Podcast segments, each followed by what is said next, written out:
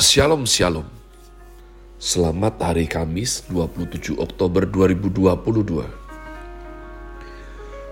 Kembali jumpa bersama saya Pendeta Caleb Hoover Bintor dalam anugerahnya.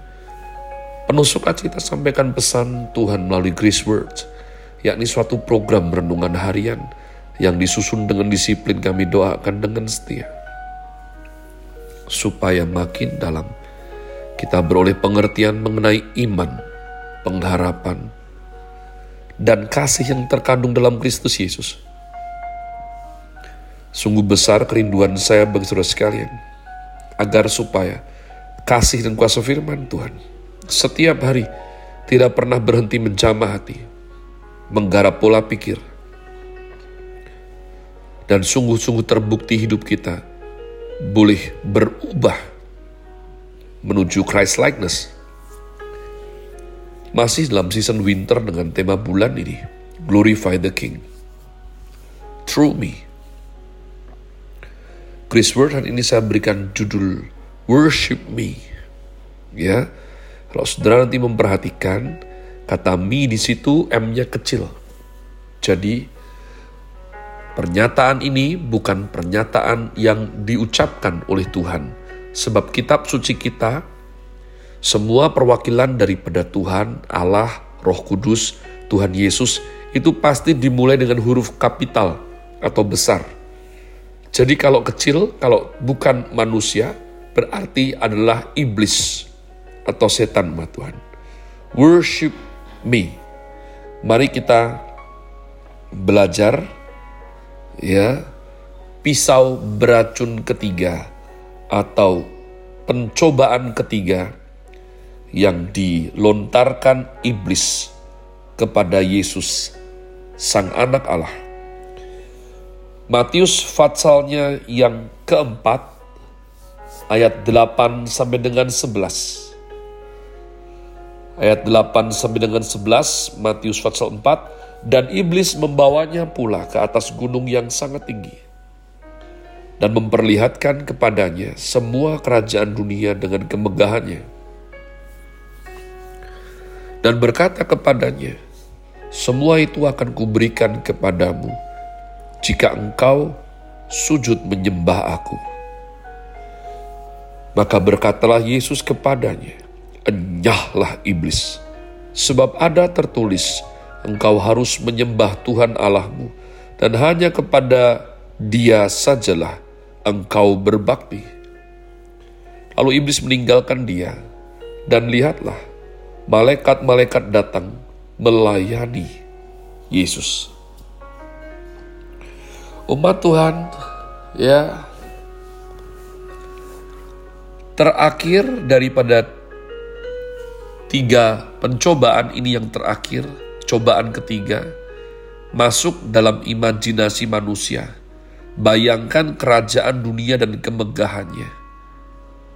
Nah, umat Tuhan, apa yang kita pelajari, kenapa kita dicobai, kenapa sekitar kita mengalami pergumulan, masalah, rayuan, godaan, cobaan. Tuhan Yesus juga mengalami. Maka adalah penting sekali untuk belajar cara Tuhan Yesus menghadapinya. Akan membuat kita juga beroleh keteguhan, kekuatan yang sama. Bagaimana berkemenangan. Dia menghadapi tipu muslihat iblis yang begitu jahat ini. Nah, umat Tuhan, suatu kali saya ingat sekali pada waktu Oja, itu adalah anak angkat saya. Sekarang anaknya dia, Obaja, juga dari Bayi Merah bersama dengan saya. Sedangkan Oja, anak saya, sudah dipanggil pulang terlebih dahulu dalam usia yang relatif sangat muda. Tapi masih terkenang baik di benak saya. Hari-hari ya dia satu rumah dengan saya ketika berproses dengan istri saya juga, umat Tuhan, di rumah Bandung. Suatu kali karena saya ini jenisnya orang iseng ya, sulit untuk diam, maka saya panggil dia dalam suasana yang sangat serius. Saya bilang sama dia, Oja, Kamu lihat babe itu panggilan anak-anak rohani saya, anak angkat terhadap saya. Sudah meninggalkan institusi atau organisasi yang lama, sembari mencari kehendak Tuhan, maka belum ada pegangan dan undangan untuk jadi pembicara itu belum marak, belum banyak seperti dulu dikarenakan beberapa hal yang memang merugikan saya daripada institusi yang kita pecah umat Tuhan yang saya tinggalkan waktu itu. Saya tidak mau bahas lebih lanjut, tapi poin yang saya mau katakan adalah kalau ini masih terus terjadi dan pengeluaran masih banyak, pemasukan hampir tidak ada, maka saya bilang sama anak angkat saya, ada satu situasi mungkin kita harus jual ginjal kamu salah satu. Dan dia menatap saya, berkedip-kedip. Saya ingat sekali umat Tuhan. Yang aneh menurut saya adalah mungkin dikarenakan dia hanya sampai pendidikan 2 SD, maka tanpa pikir panjang, baik babe, saya siap. Dia tanya, apakah bisa manusia hidup satu ginjal? Saya bilang, oh bisa, beberapa baik-baik saja. Dan kamu nih orang kuat, pasti nggak masalah. Oh kalau gitu oke sekali. Dia ringan sekali umat Tuhan. Dia tidak tahu bahwa saya bercanda, tapi lebih penting lagi dia tidak tahu konsekuensi daripada pernyataan tersebut. Dan puji Tuhan, satu saya bercanda, dua walaupun saya aneh, saya tahu saya aneh, tapi saya mengasihi Tuhan dan mengasihi anak. Saya peluk dia, terima kasih anak.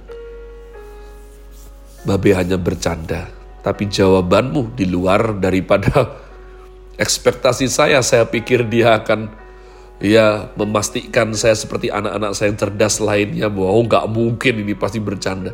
Tidak, dia betul-betul siap umat Tuhan.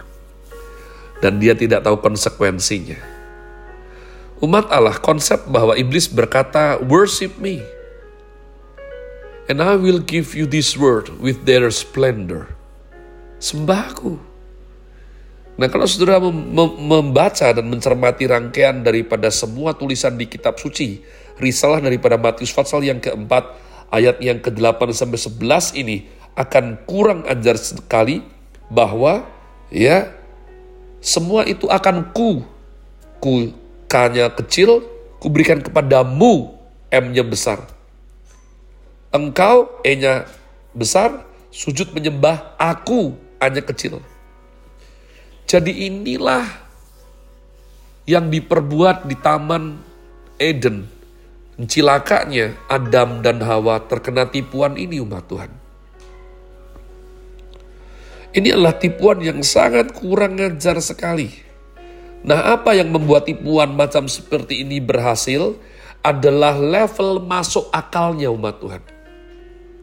Seolah-olah masuk akal. Kamu percaya Tuhan, yang percaya Tuhan, tapi masuk akal saja dong. Masa percaya sampai segitunya? Nah, kita harus mengerti umat Tuhan.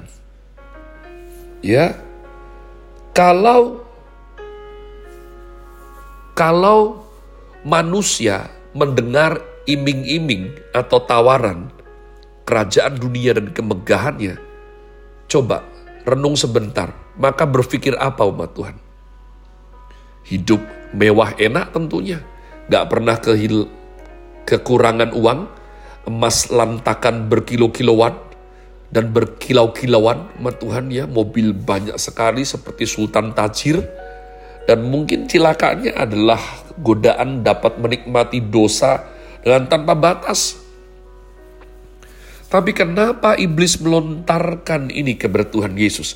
Selicik-liciknya iblis punya survei mengenai Tuhan, Sang Anak Allah. Apakah seperti manusia berdosa Kalau diiming-imingi dunia dengan segala kemewahannya itu, berpikir mengenai mobil bagus, cewek-cewek cantik, supermodel berbikini, emas lantakan dan semua properti, enggak. Iblis tahu merujuk kepada legion di Gerasa.